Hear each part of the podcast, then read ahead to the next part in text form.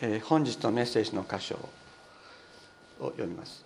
本日のメッセージの箇所は、えー、使徒の働きの第7章35節から50節。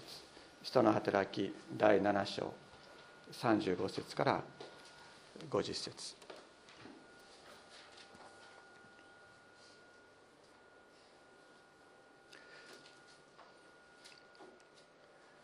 人の働き第7章35節から。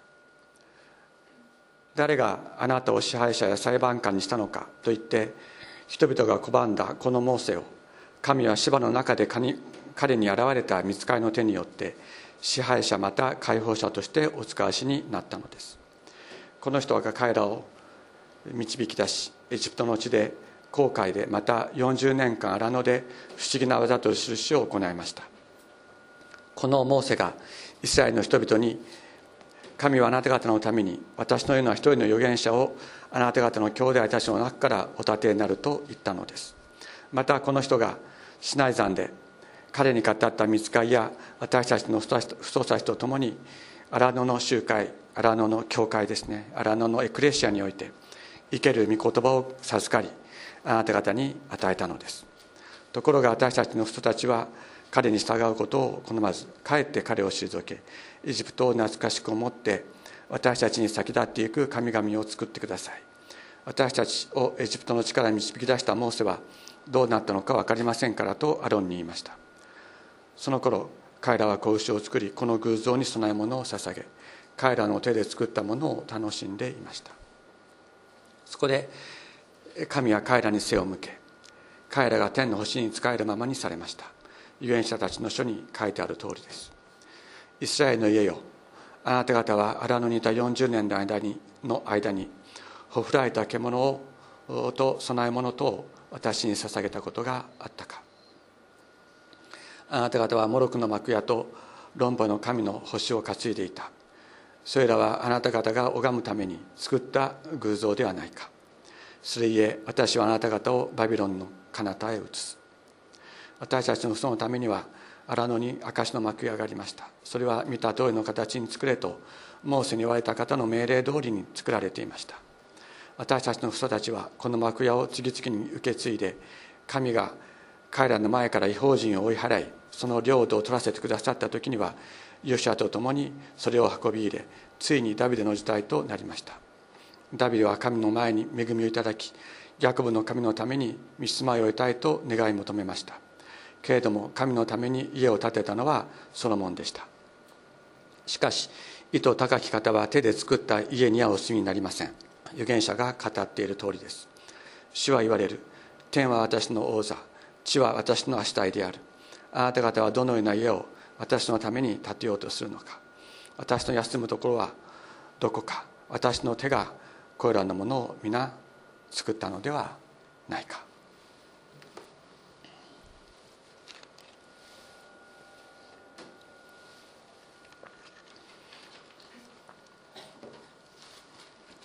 ステパノの説教をですね。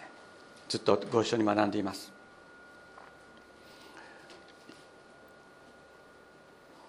ステパノステパノはですね、えー、ユダヤ人たち、えー、サドカイ人たちそしてサドカイ人たちだけでなくパイサイ人たちからも捕らえられてそして、まあ、このように訴えられているわけです、えーと、6, 6章の30、え、13節にですねこの人はこの聖なるところと立法とに逆らう言葉を語るのをやめません。あのナザレ人イエスはこの聖なるところを壊しモーセが私たちに伝えた慣例を変えてしまうと彼が言うのを私たちは聞いたというまあ偽りの証人によって語られた。その証言によって彼は捕らえられたというわけですけれども偽りというのはこれは必ずしも嘘を言ったというわけではないわけですね。ステパノが語った言葉の中にはこのような言葉は確かにあったであろうと、まあ、そのように考えられます。それはステパノのこの説教を読むとですねまさに彼がそのそのようなことを言っていたということは分かります。ところがそれは聖なるところと立法に逆らう言葉を語っているわけではなかったわけです。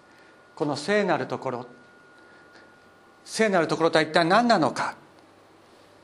また立法とは一体何なのか。その本質は何か。そこを離れて私たちの信仰はありえないということを彼は、えー、語るわけです。主イエス様ご自身もですね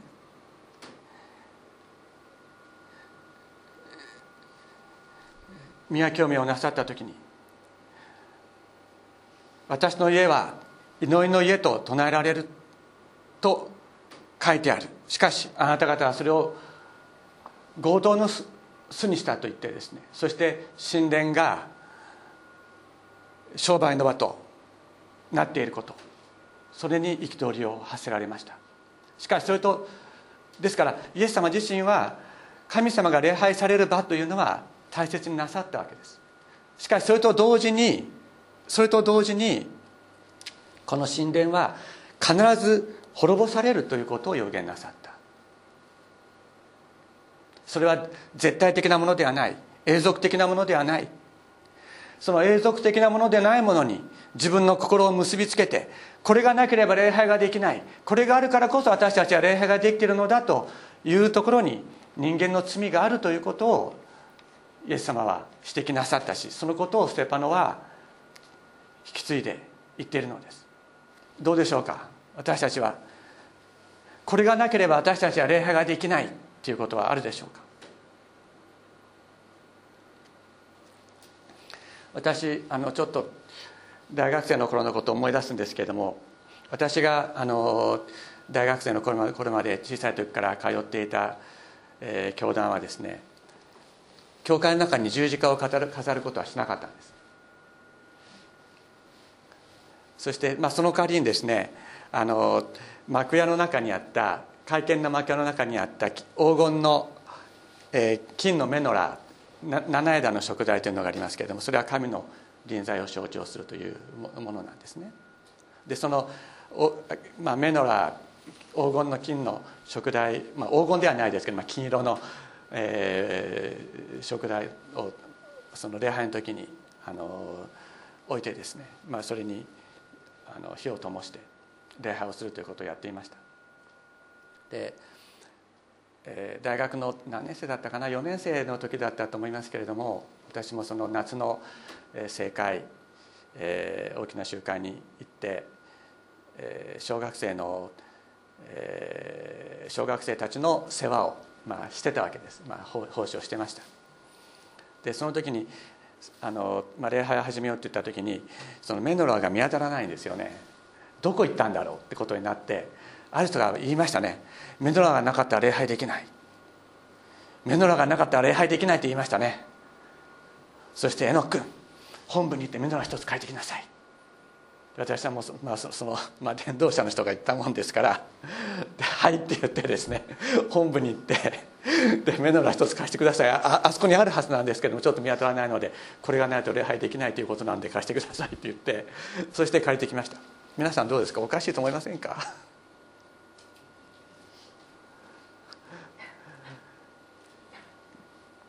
だけど教会の中にもこういうことありますよ。あの礼拝堂の中に十字架が掲げられてなかったら礼拝できないって思ってる人はすごくたくさんいるんです。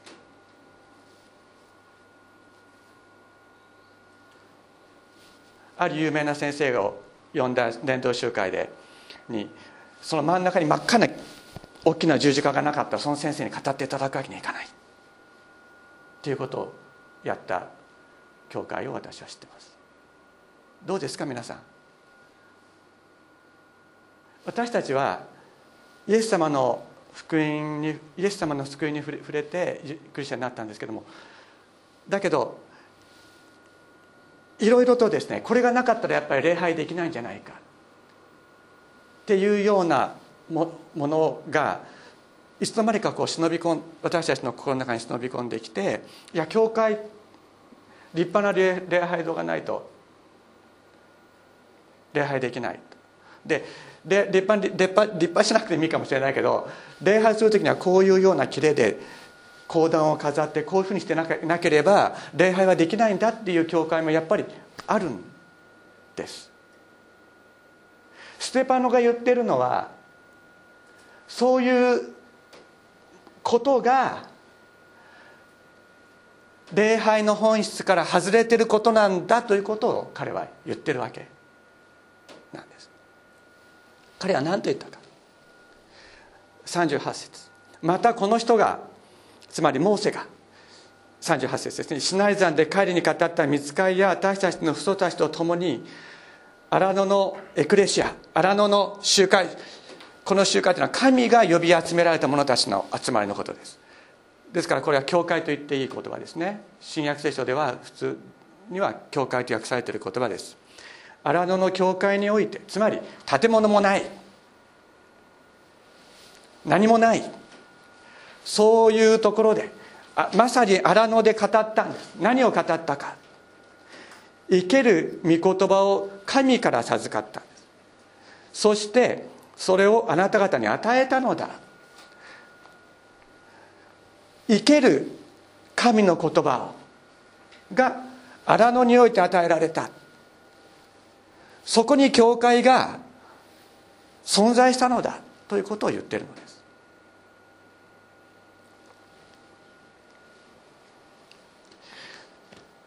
私たちが神の民としてまたクリスチャンとして生きていく。その礼拝の本質は何かって言ったら神の生ける言葉が与えられている与えられるそのことにある。その他の何者にもないということを彼はここで宣言しているわけです。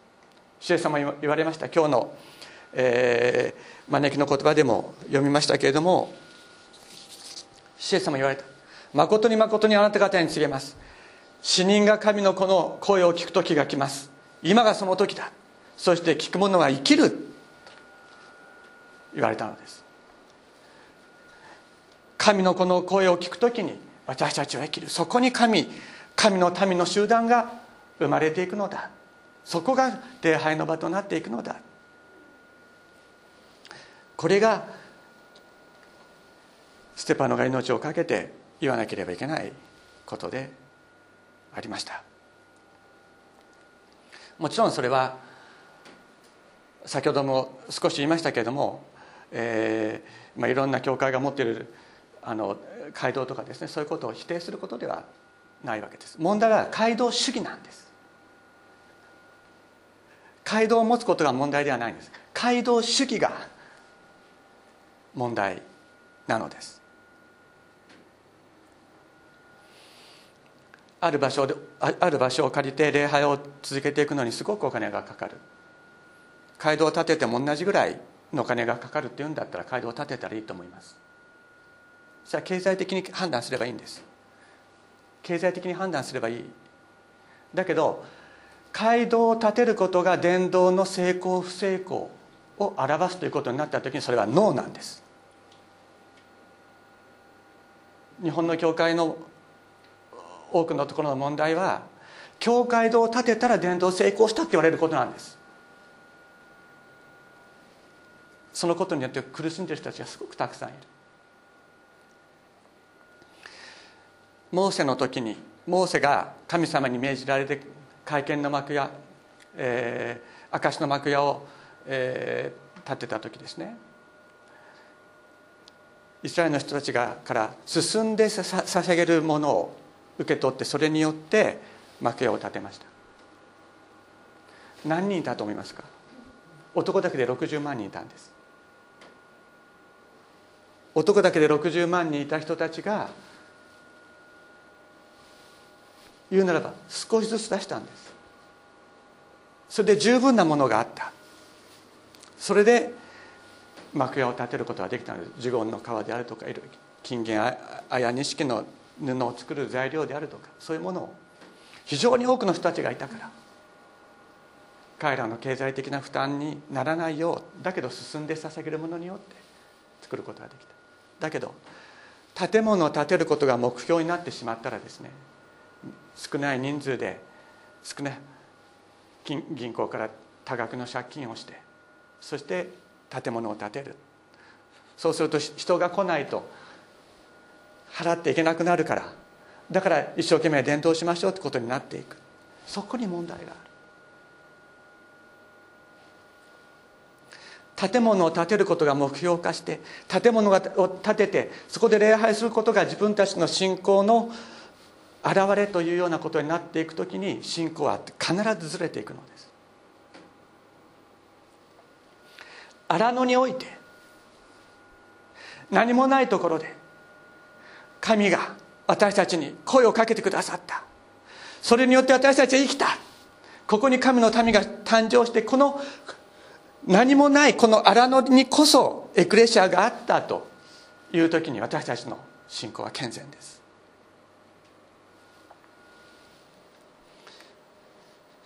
私たち一人一人皆さんがまた私が神の声を聞いたのはどこでであったでしょうか。それはまさに人生の荒野というようなところで神の声を聞いて私たちはイエス様のものとなったのではなかったでしょうか。ところがですねこのシナイ山でえー、モーセが神の言葉を立法を授かっている時に、えー、イスラエルの民はですね偶像崇拝にこう走るわけですね。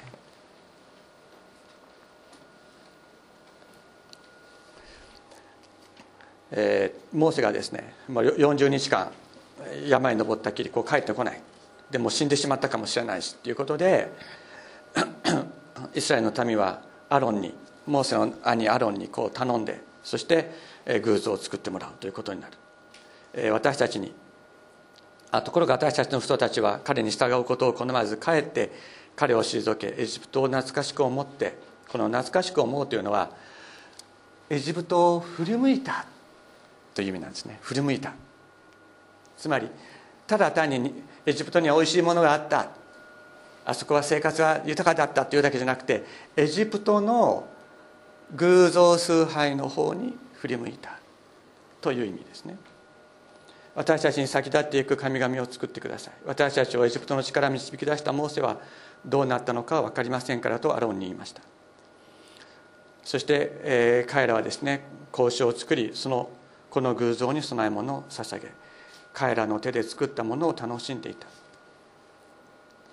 ここのところですねえー、っと出エジプト記の32章と、えー、にあるんですけれどもこれ面白いこと書いてあるんですね。えー、それでアロン32章の2節。それでアロンは彼らに言った。あなた方の妻や息子娘たちの耳にある金の耳輪を外して私のところに持ってきなさい。そこで民は皆その耳にある金の耳輪をえー、外してアロンとアロンのところに持ってきた。で彼はそれを彼らの手から受け取りのみで型を作りいいものの子牛にした。彼らはイスラエルよ。これがあなた方をエジプトの地から連れ上ったあなた方の神だと言った。アロンアロンはこれを見てその前に祭壇を築いた。そしてアロンは呼ばわって言った。明日は主演の祭りである。変だと思いませんか？変だと思いませんか？明日は主演の祭りだって言って偶像偶像を作った上で明日は主演の祭りだって言った。どういうことだと思いますか？これはどういうことかというとですねあの牛っていうのはあの力を象徴するものなんですね。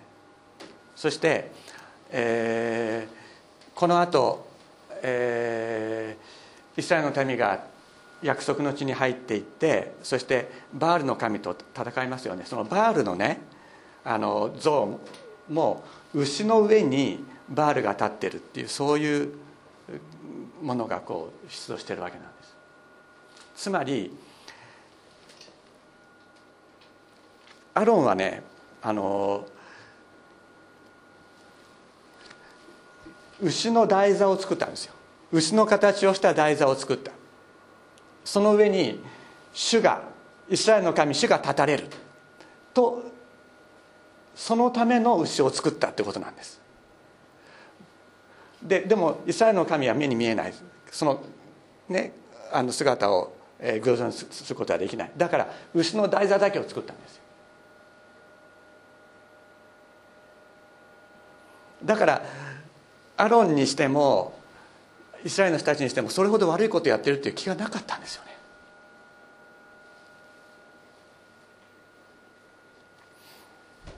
そういうことであったというふうに言われている。つまりある意味でですねそのキリスト今の私たちのキリスト教会の中にもあるような例えば十字架を飾るというようなことに似たことであったと考えてもいいわけなんです。必ずしも必ずしもそれそのものが神だと思ってたわけじゃないかその上に立つ方を礼拝するために作ったんだということであっても神様はそれに対してノーとおっしゃっ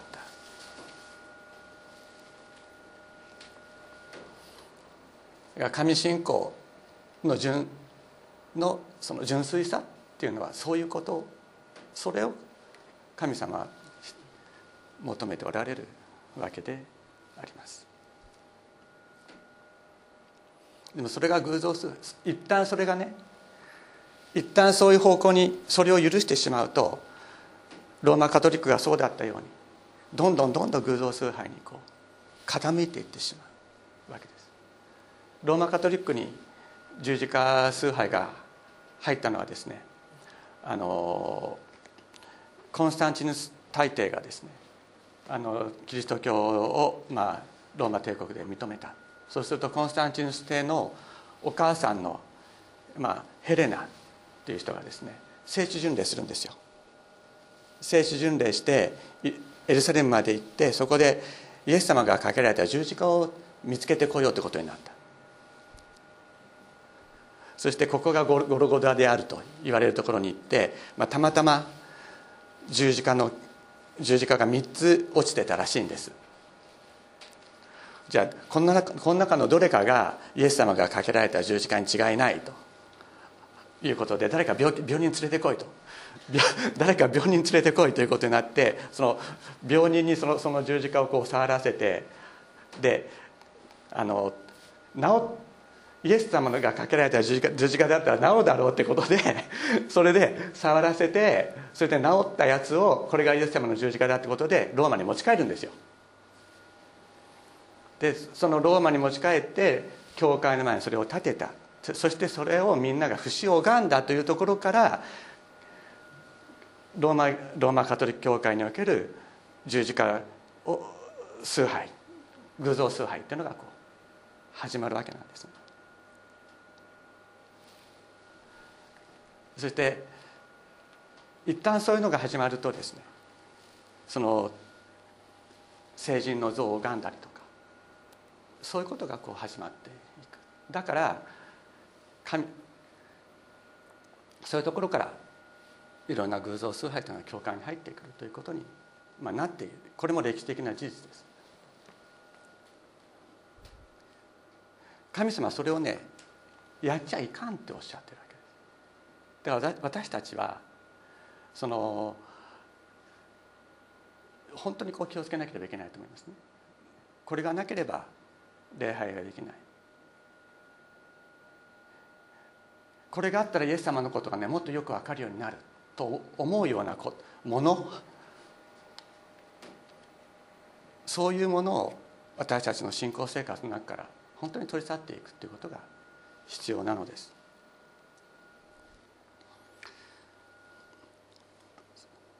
そこで神は彼らに背を向け彼らが天の星に仕えるままにされました。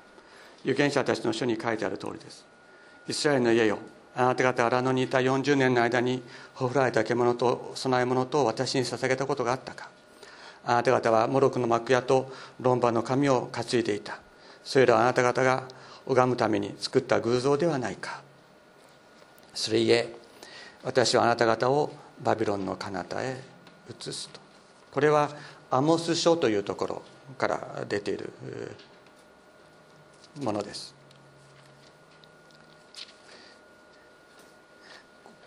聖書を読むとですね40年の間にほふられた獣と供え物とを私に捧げたことがあったかっていうふうにアモアモスは言ってるんですけども実際どうでした？実際どうでした？捧げてるんですね。40年の間40年の間あの、えー、幕屋が作られて作られてそして、えー、毎朝毎晩朝と夕にですね、えー、幕屋の外であの捧げられているんです。捧げたことがあったかいや捧げたことありましたよっていう そういう答えになるような えー、ですけどもただそのアモス書を開いてみるとですね神様がここで何を言おうとしておられるかというのが分かる。アモス書の5章の、えー、21節。1505ページです。1505ページ。5章の21節。私はあなた方の祭り祭りを、憎み退ける。あなた方の清めの集会の時の香りも。1505ページですね。下の段。私は嗅ぎたくない。たとえあなた方が全焼の生贄や穀物の捧げ物を私に捧げても私はこれを喜ばない。あなた方の超えた家畜の和解の生贄をも生贄にも目もくれない。あなた方の歌の騒ぎを私から退けよ私はあなた方のことの音を聞きたくない。講義を水のように正義をいつも水の流れ川のように流れ流れさせよう。つまり弱っている者たちを助けよう。正しい裁きを行え。苦しんでいる者たちにあなたの手を差し伸べよう。とおっしゃるわけです。これがない時にどれだけ和解の捧げ物をしてもそんなものはなかしなかったと同じだっていう。だから実際には捧げてはいたんです。でも神様の目からそれは捧げてないのと一緒だったっておっしゃる。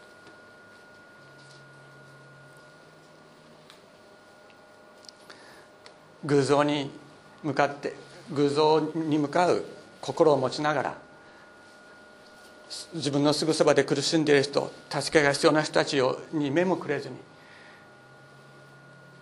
神様私は捧げてますよっていうようなこと。それは神様の御心に反する反している。神様の心を知らないことだというふうに、言うわけです。そそれでいてまた一方で彼らはですね、えー、偶像崇拝にこう走っていく。44節。私たちの父祖のために父祖たちのために荒野に証の巻き上がりました。それは見た通りの形に作れとモーセに言われた方の命令通りに作られていた。私たちの人たちはこの幕屋を次々に、えー、受け継いで神が彼らの前から違法人を追い払いその領土を取らせてくださった、えー時にはヨシアと共にそれを運び入れついにダビデの時代となった。この私たちの人のためには荒野に証の幕屋があった。それは見た通りの形に作れとモーセに言われた方モーセに言われた方の命令通りに作られていたとありますね。で神様確かにですね出エジプト記の25章の8節 ,8 節で、えー私のための聖なるところを彼らに作らせなさい。私は彼らの中に住むというふうにおっしゃっている。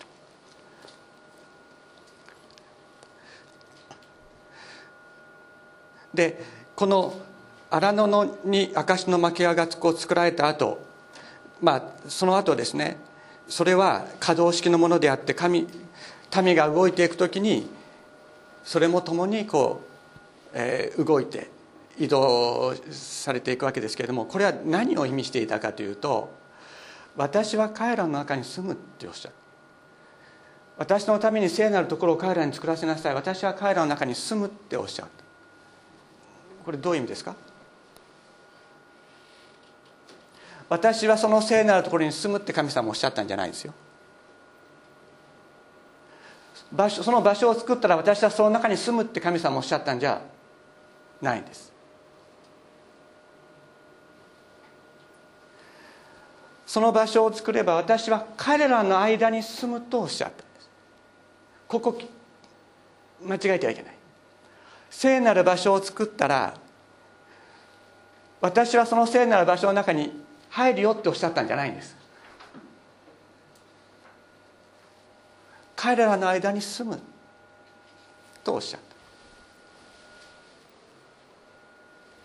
つまり礼拝と贖いが移動して移動していろんなところに行動移動していく民の中で行われるということを神様はおっしゃっているのであります。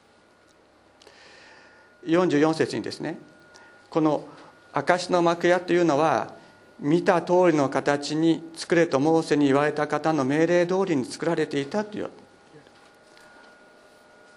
モーセにビジョンとして与えられたんでしょう。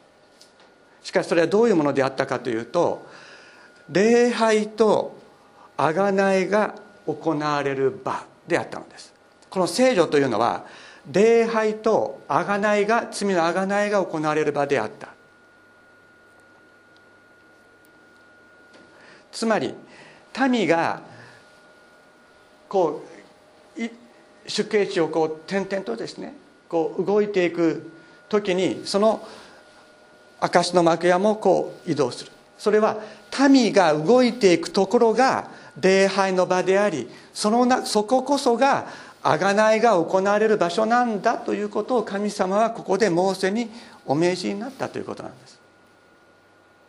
私たちがいるところが礼拝の場であり私たちが動いていくところが贖いの場となるのであるということを神様はお定めになったということなんです。どっかある一つの場所に行かなければ礼拝できないとかそこに行かなければ罪の贖いができないということではないということを神様お定めになった。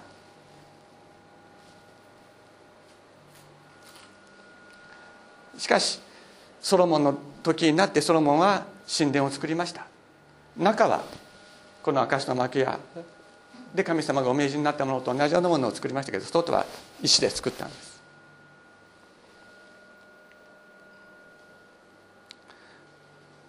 48節。しかし糸と書き方は手で作った家にお住みにならない。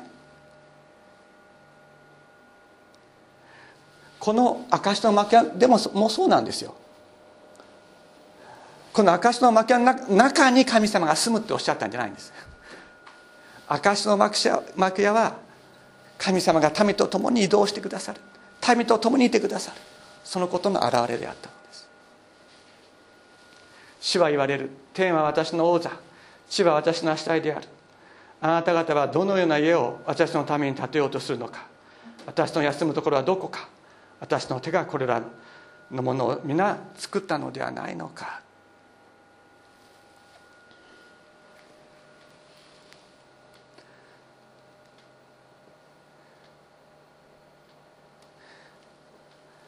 ダビデが神様のために家を建てたいと思った時に神様何とおっしゃったか。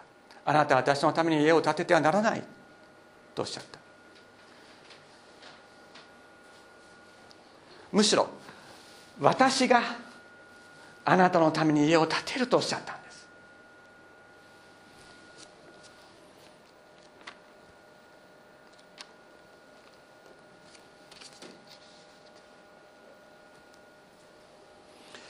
第二サムエル記7章です。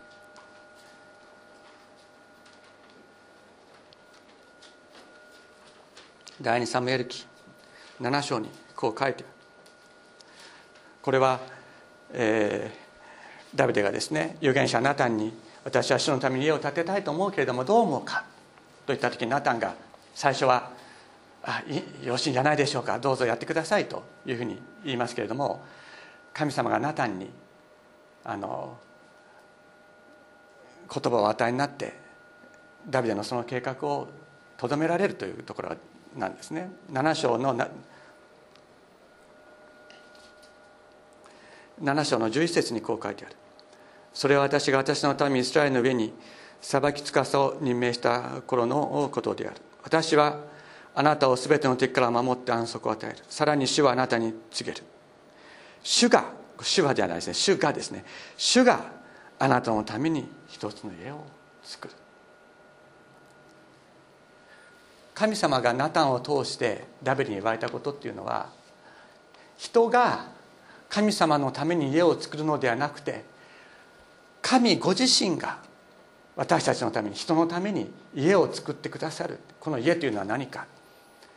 キリストを頭とする一つの建物であります。キリストを頭とする教会であります。神が私たちのために家を作ってくださるのです。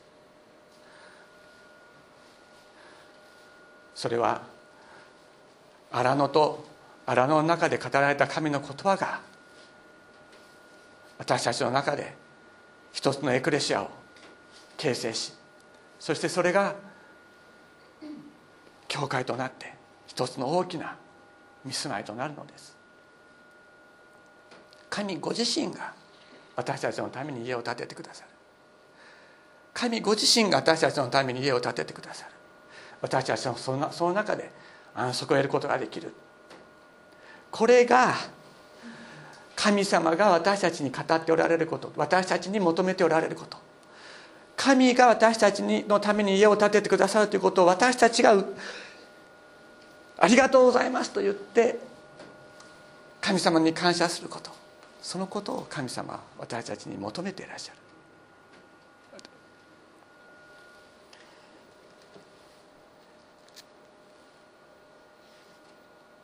人間が何かを作ってこれがなければ礼拝できない。礼拝するためにこれが必要だと言って私たちが何か物質的なものに心を置こうとする時神様は私があなたのために家を建てる。私の言葉に耳を傾けなさいとおっしゃっているのであります。イエス様言われました。誠に誠にあなたがあなた方に告げます。死人が神の子の声を聞く時が来ます。今がその時です。そして聞く者は生きるのです。神の子の声を聞く者は生きる。神の子の声を聞く者は生きる。ここに全ての根本があるのです。お祈りをしましょう。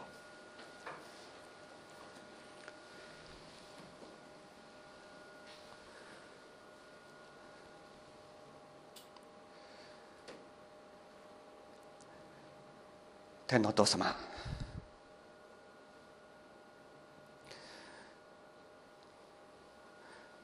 今日私たち一人一人に私たちが最初にあなたに出会った時のことを思い返させてください。